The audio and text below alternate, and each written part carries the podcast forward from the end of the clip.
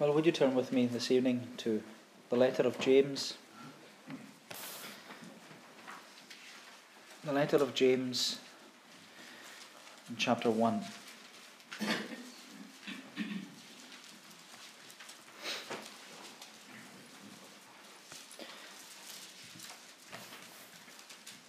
James chapter 1, and we're reading the first 11 verses.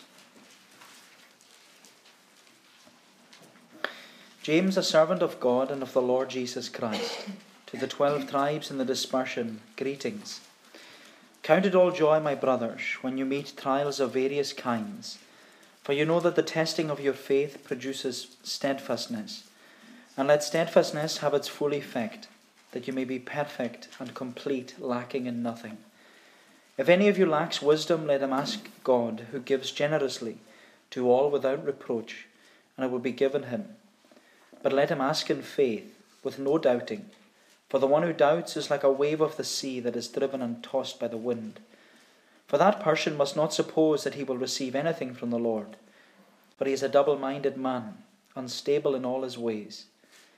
Let the lowly brother boast in his exaltation, and the rich in his humiliation, because like a flower of the grass he will pass away. For the sun rises with its scorching heat, and withers the grass its flower falls, and its beauty perishes. So also will the rich man fade away in the midst of his pursuits. And so on. And so we're continuing our study of uh, the letter of James.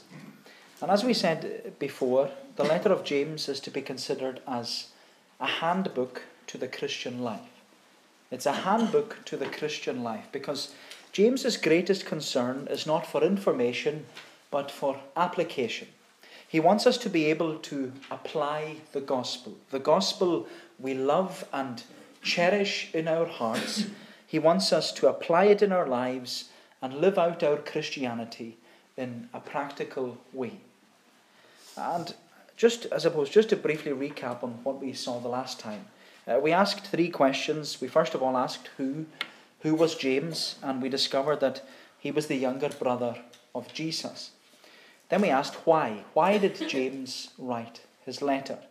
And we said that James was writing his letter to Jewish Christians who were being persecuted for their faith and they had been displaced, or as it says there, they had been uh, part of the dispersion, they had been scattered outside the land of Palestine. But then we also asked what. What does James want to teach us?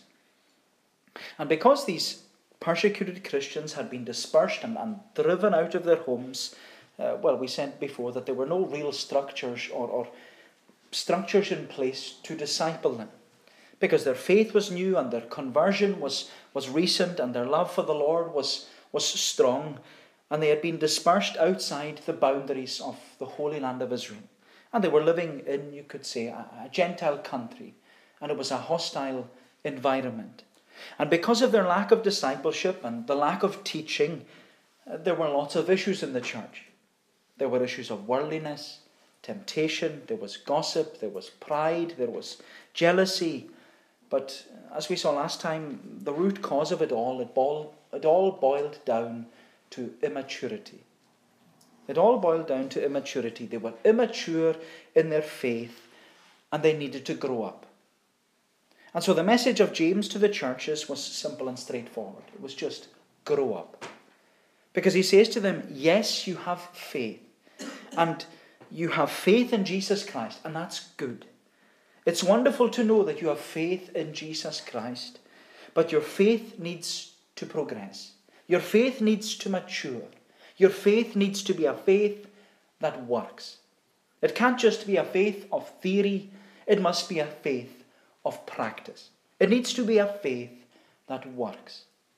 It needs to be a faith which is lived out in your community and in the surroundings that you're part of.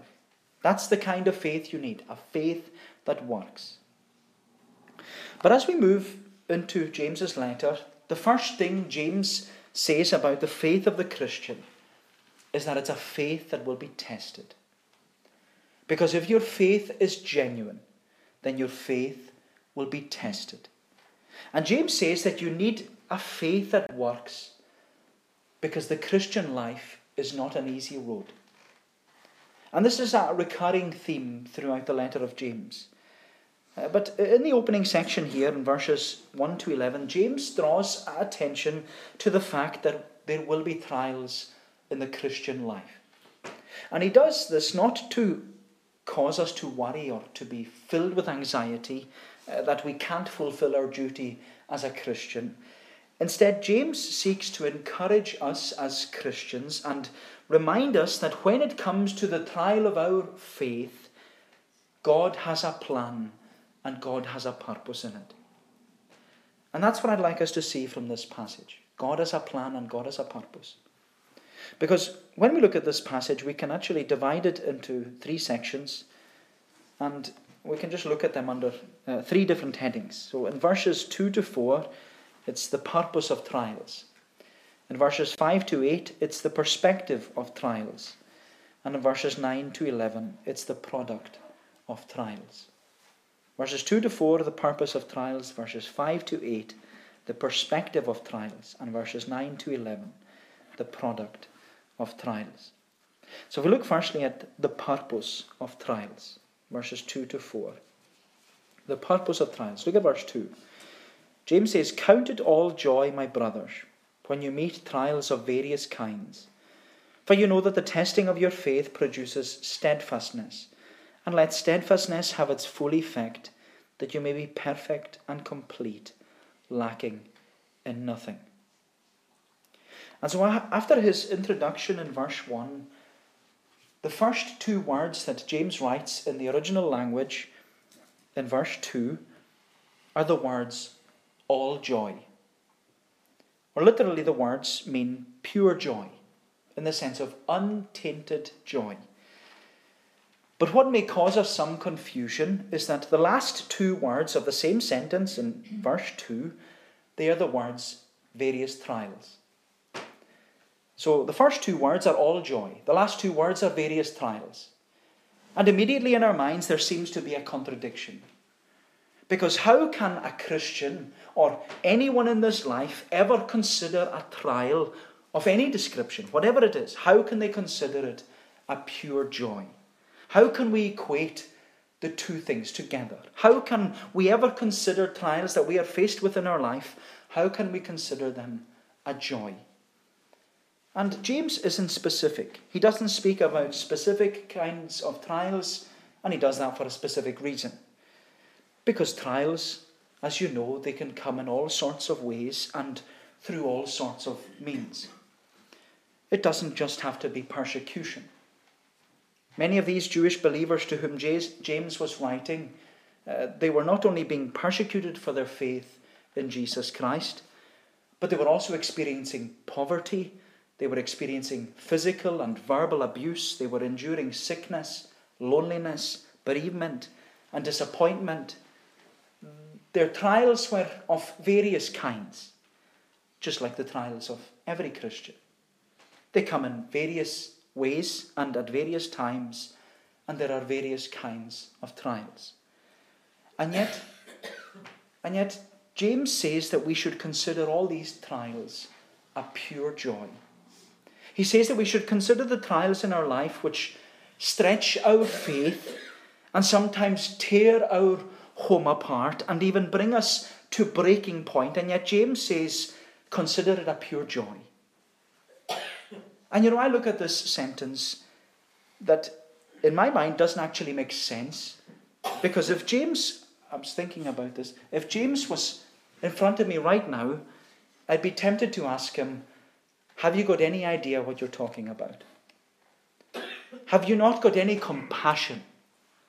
Do you understand what you're asking? Because how can anyone ever consider the trials they are faced with in their life? How can they consider them a joy? How can they consider them a joy? Surely these words shouldn't be in the same paragraph, let alone the same sentence. James, how can the Christian consider their trial as a pure joy?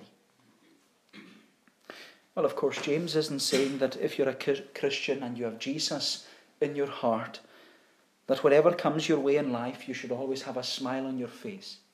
He's not saying that the Christian should be joyful all the time and free from sadness and sorrow and somehow numb to all the heartbreaks and the setbacks of life because we believe that God is in control.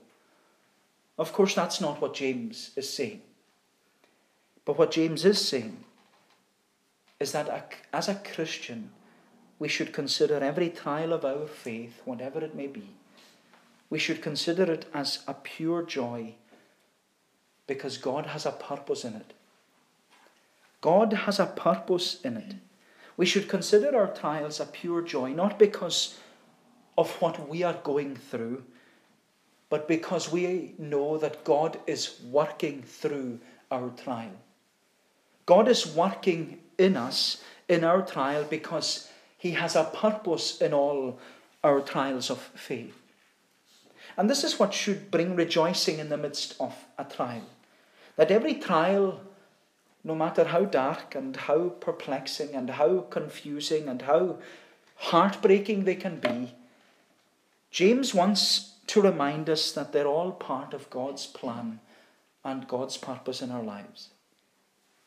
Because, my friend, James is convinced that the suffering which the Lord's people encounter in this world, it's all under the providential care and control of the Lord who wants the best for his people.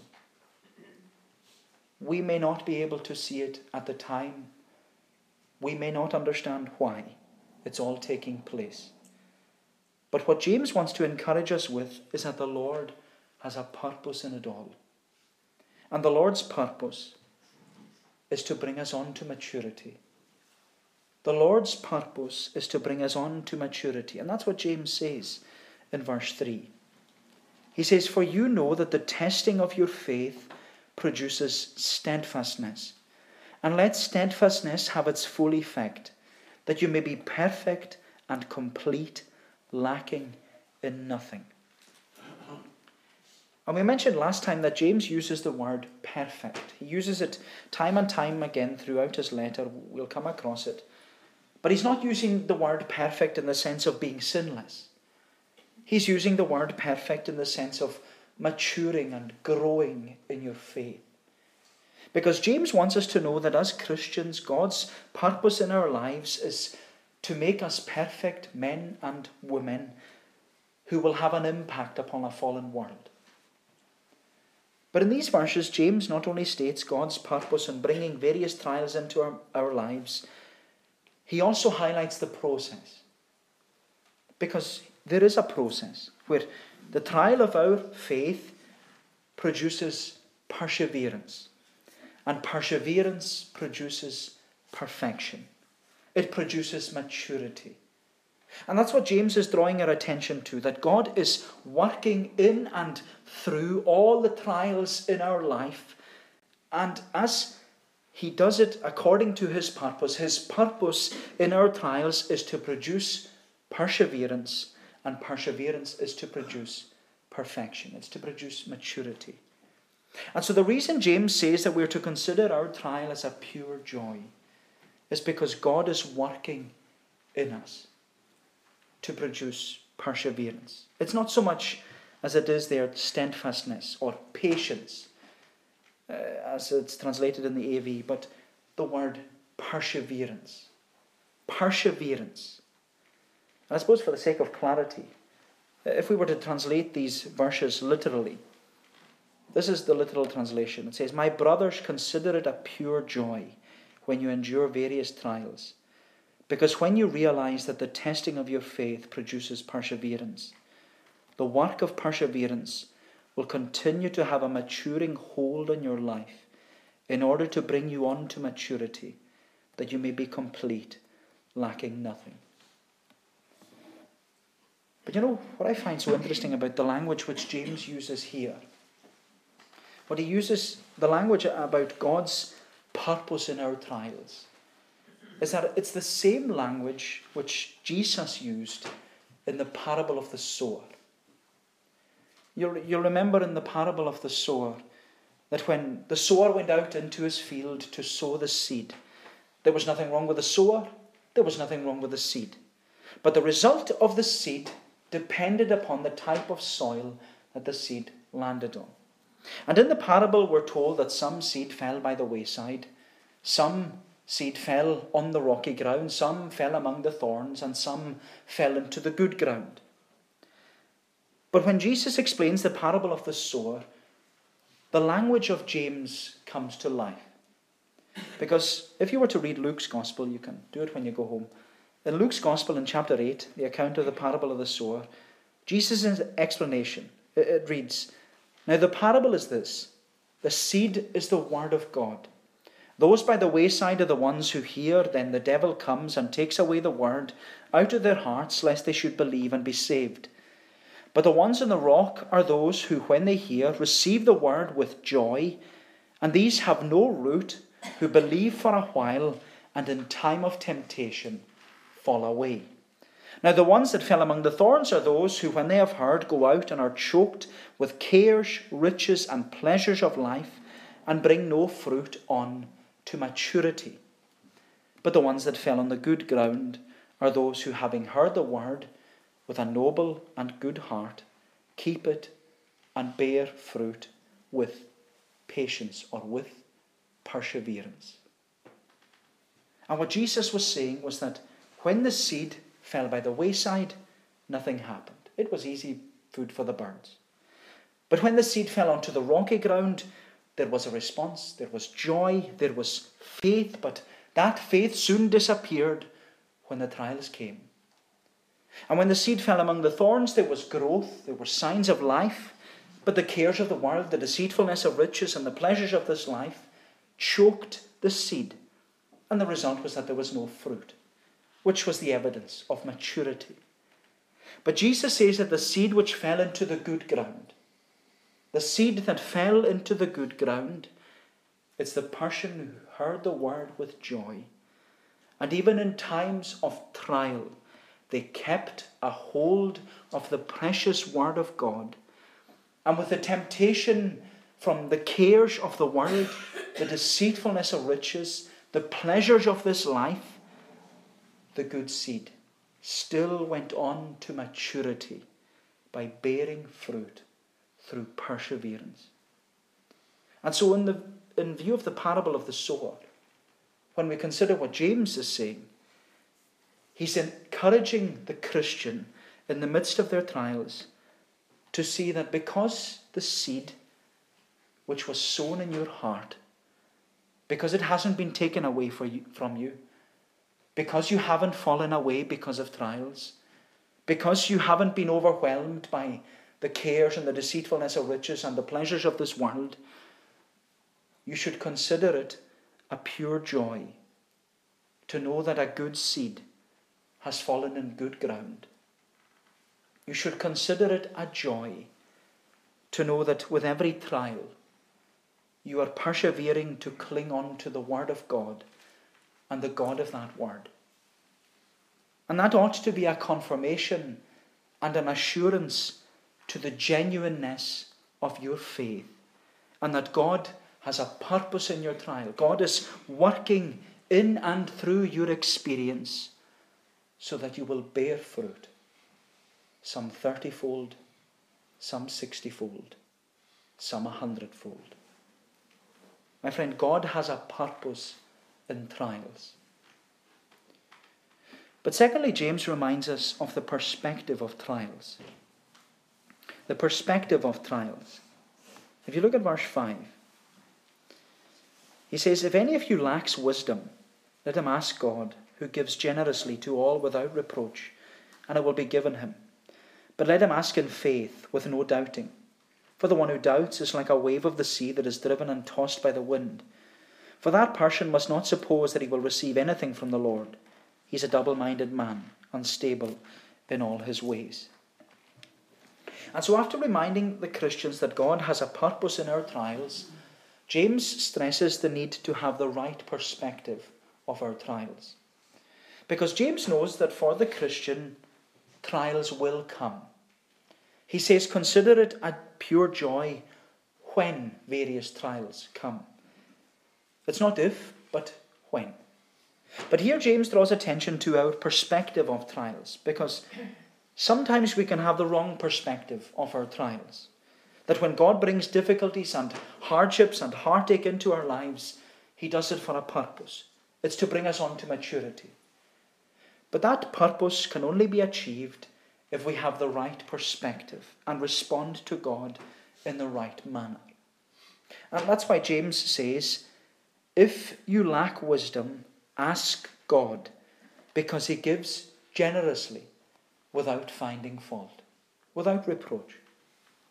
And the reason James highlights God's grace and God's generosity and the fact that, do, that God doesn't find fault with us is because when we lack wisdom, we are acting like the fool.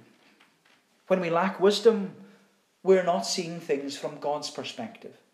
When we lack wisdom, we are refusing to accept that God has a purpose putting this trial into our life.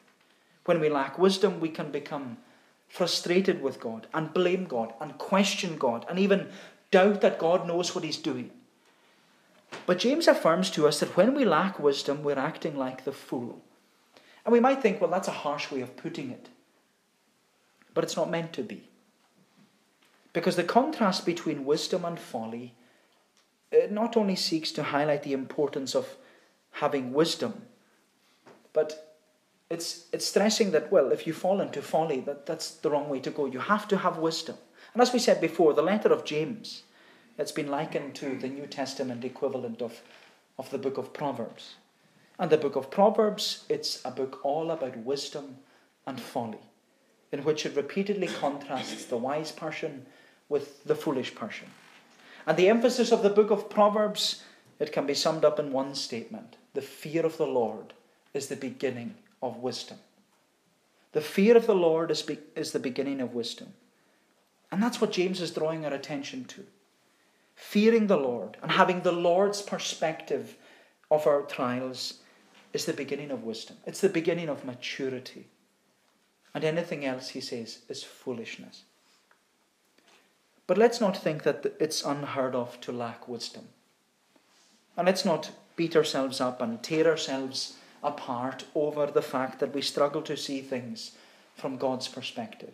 Let's not make our trials worse, thinking that we're so weak and so useless when we endure trials. Let's not go down that road because that's not what James wants us to do. Instead, James wants to give us the remedy to our lack of wisdom, to our lack of perspective, because he assures us that God is gracious and God is generous.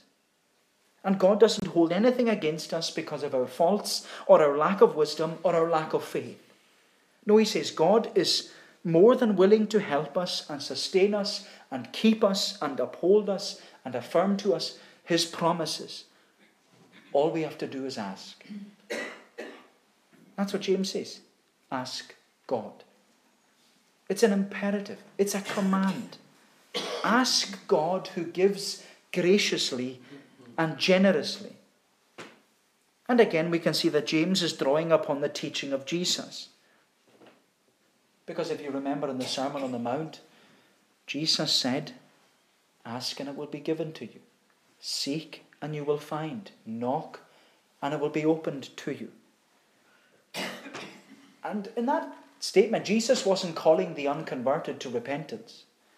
He's encouraging the Christian to come to the throne of grace and receive from him every spiritual blessing in heavenly places in Christ. Because Jesus says that everyone who asks receives, the one who seeks finds, and to him who knocks it will be opened. And Jesus qualifies his statement by assuring us of the gracious character of our Heavenly Father. Because you, you remember that Jesus went on to ask, Well, what man is there among you who, if his son asks for bread, will give him a stone. Or if he asks for a fish, he will give him a serpent. And Jesus says, if you then, being evil, or literally being full of trial and hardship, if you know how to give good gifts to your children, how much more will your Father who is in heaven give good things to those who ask him? And so, my friend, if you're lacking perspective on what you're going through right now, then James is encouraging us to ask God for wisdom. He's encouraging us to come to God and say, Help me see your hand in it. Help me see it from your perspective. Or as the psalmist had it in Psalm 119, Confirm to me thy gracious word, which I did gladly hear, even to thy servant, Lord, who is devoted to thy fear. But James doesn't just leave it there, because he says in verse 6 But let him ask in faith with no doubting. For the one who doubts is like a wave of the sea that is driven and tossed by the wind. What James indicates to us here is that when we ask God for wisdom, we must ask with the right attitude. As one commentator puts it, he says, Our asking must coincide with the way in which God gives. God gives with singleness of intent. Therefore, we must ask with singleness of intent. We must ask in faith without doubting. And again, we see that James is drawing upon the teaching of Jesus. That's what he does throughout his whole letter. It's all drawing upon the teaching of Jesus. And you remember not so long ago when we were looking in Mark's Gospel in chapter 11? Jesus stressed to his disciples, Have faith in God. Have faith in God. And he said to them, Assuredly I say to you, whoever says to this mountain, Be removed and be cast into the sea, and does not doubt in his heart, but believes that those things he says will be done, he will have whatever he says. Therefore I say to you, this is Jesus, whatever things you ask when you pray, believe that you receive them, and you will have them. And of course, this statement of Jesus has often been twisted by those who preach a false gospel of prosperity. Uh, they say that God has promised health and wealth to every Christian, and if, if only his or her faith is strong enough. If your faith is strong enough, God has promised you health and wealth. But neither Jesus nor James intends to give Christians a blank check and expect whatever they want from God. Because the whatever you ask, it's clearly qualified here by the need for wisdom. If any of you lacks wisdom, let him ask of God. But for both Jesus and James, the opposite of believing is doubting. And we, we need to understand what James means by doubting because he's not speaking of uncertainty. He's speaking of such a lack of faith that you don't ask God at all. Because there's an element of indecision and the inconsistent attitude towards God. There's a wavering of faith. And that's what James says in verse 6. Let him ask in faith with no doubting, for the one who doubts is like a wave of the sea that is driven and tossed by the wind. That person must not suppose that he will receive anything from the Lord. He's a double minded man, unstable in all his ways. Therefore, the doubter isn't someone who's asking the Lord for help. The doubter is someone who doesn't ask the Lord at all. As one commentator put it, he said, The doubter, not possessing an anchor for the soul, does not pray to God with a consistency and a sincerity of purpose. But James's statement it might leave us with a bit of confusion. Because if we're asking for wisdom and guidance from the Lord and we don't receive what we're asking for, does that mean we're not asking correctly? Or does it mean that we're not asking in faith? No, it means that we need to persevere in our asking. Because even in the act of persevering in asking, God's purpose is being fulfilled as we're going on to maturity. The fact that we keep going back to God is God bringing us on to maturity. But what about doubting? I have doubts. Does that mean it's wrong and God won't listen to me, listen to my prayers until I'm free of all doubts? Not at all. Not at all. And this is interesting, this is just an aside. The same word is used by the Apostle Paul about the word wavering. When Paul, James speaks about that person must not suppose that he will receive anything from the Lord. The wave driven of the sea, the wavering. Paul uses that word in Romans chapter 4. And when Paul is speaking, he uses the word when he's speaking about Abraham, the man of faith, great faith, the father of the faithful. And Paul says that Abraham did not waver through unbelief regarding the promise of God. The promise that God would provide Abraham a son and that through Isaac all the nations of the earth would be blessed. But Paul's point wasn't that Abraham never entertained any doubt in his mind about God's promise being fulfilled. Because there were many times when Abraham doubted and tried to do things his own way. You remember when Abraham pretended that Sarah was his wife so that they wouldn't get killed? Well, if the Lord was promising a son, they weren't going to be killed anyway. Or the time when Abraham he had a child with Hagar, thinking, well, Ishmael must be the child of promise. He was trying his own thing. And so we see that there were many times in Abraham's life when he doubted. But the point that Paul is making is that over many years, Abraham never turned back. He left his home and he kept going. He never stopped persevering. He never gave up on his faith. And instead, he consistently displayed a desire to follow the Lord. He kept on keeping on. And he kept believing the promises no matter how hard it seemed and how hard it may have been for him. And that's what James is teaching us here. He's not claiming that our prayers won't be answered if we have the slightest bit of doubt in them, because doubt is inevitable. It's in us all, especially when we're experiencing a trial.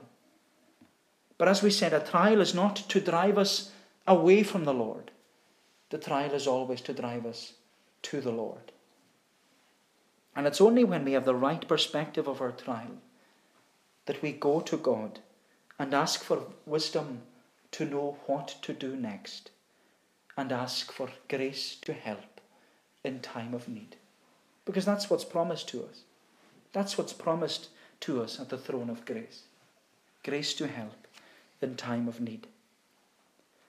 And so we've considered the purpose of trials, that God has a purpose that is to bring us on to maturity in our faith. We've considered the perspective of trials, that we need to have God's perspective when it comes to trials. And if we don't, we're to ask in faith. But lastly, and very briefly, we see the product of trials. The product of trials. Look at verse 9. Let the lowly brother boast in his exaltation, and the rich in his humiliation. Because like a flower of the grass, he will pass away. For the sun rises with its scorching heat and withers the grass. Its flower falls, and its beauty perishes. So also will the rich man fade away in the midst of his pursuits. And so, from, from what we've considered already, we know that the product of trials is to produce in us a maturity in our faith. And that maturity is that maturity is, is carried out by perseverance through our trials. But in these verses, James introduces us to a problem which was rife in the early church. It was the contrast between the rich and the poor. But I don't want to dwell on this topic this evening because James will address the subject more fully in chapter 5. But with regards to trials, James raises the point that it doesn't matter who we are, we all face trials.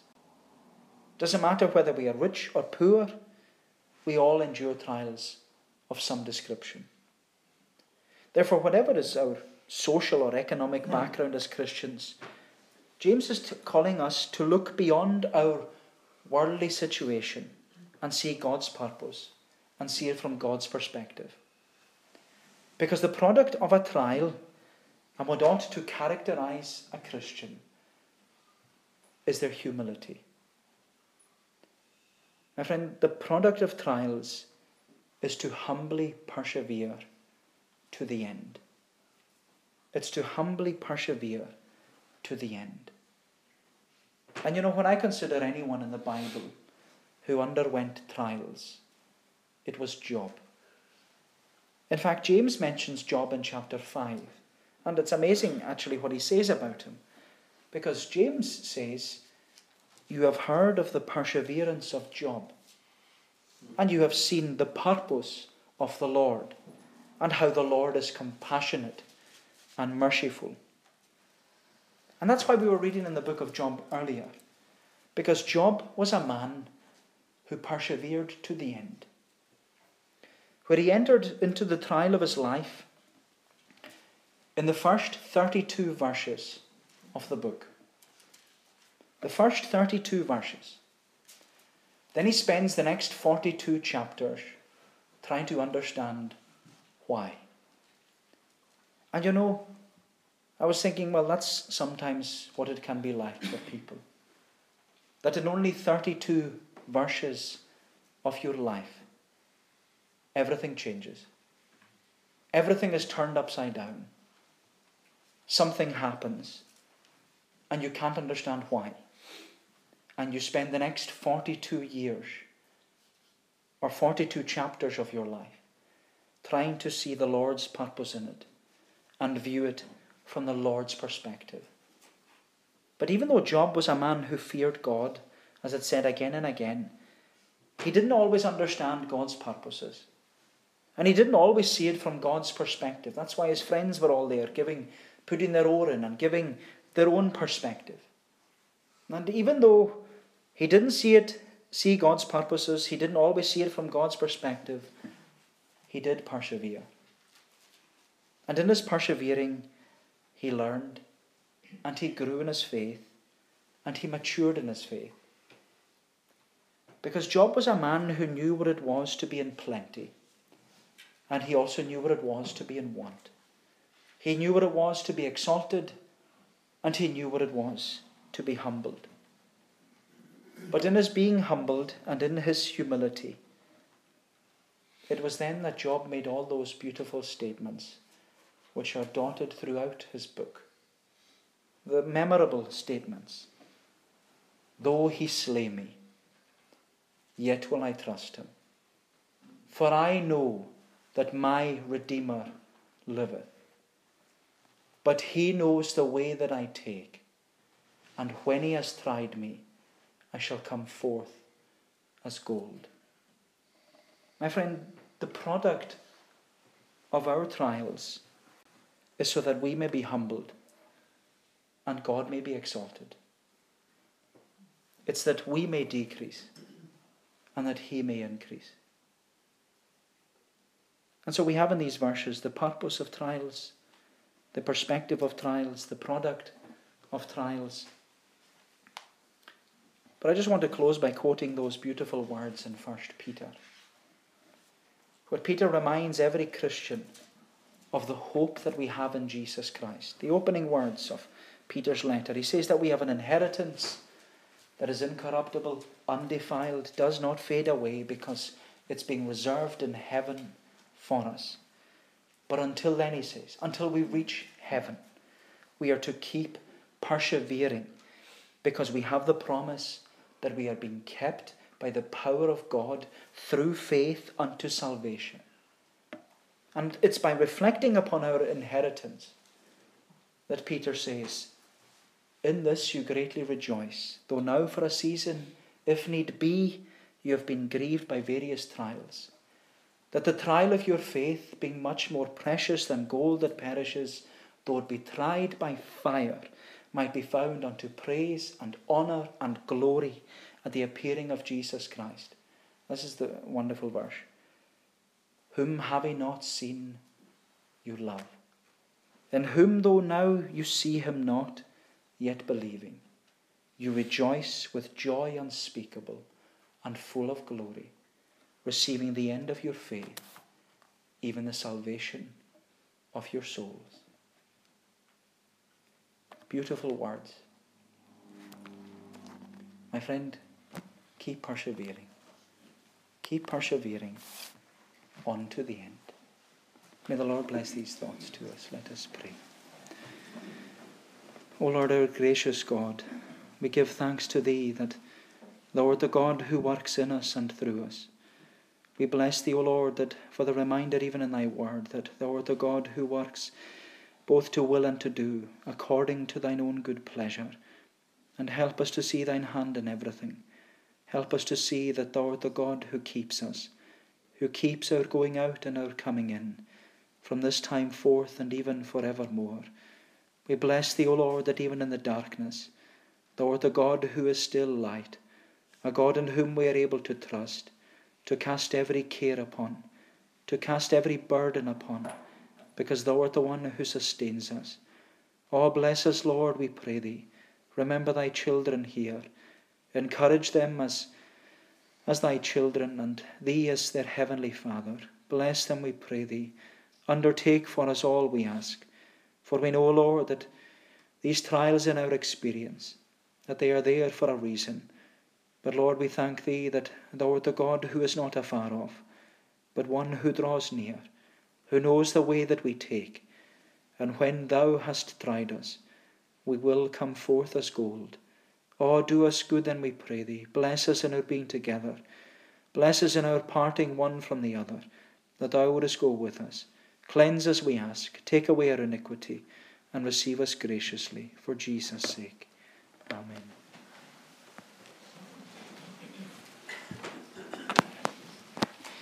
We shall conclude by singing in Psalm 34.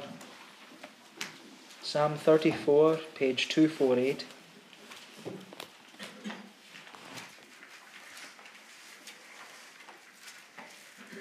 Psalm 34, singing from verse 17 down to the verse mark 19. Psalm 34 from verse 17. The righteous cry unto the Lord, he unto them gives ear, and they out of their troubles all by him delivered are. The Lord is never ever nigh to them that be of broken spirit. To them he safety doth afford, that are in heart contrite. The troubles that afflict the just in number many be but yet at length out of them all the Lord doth set him free. These verses in conclusion to God's praise. The righteous cry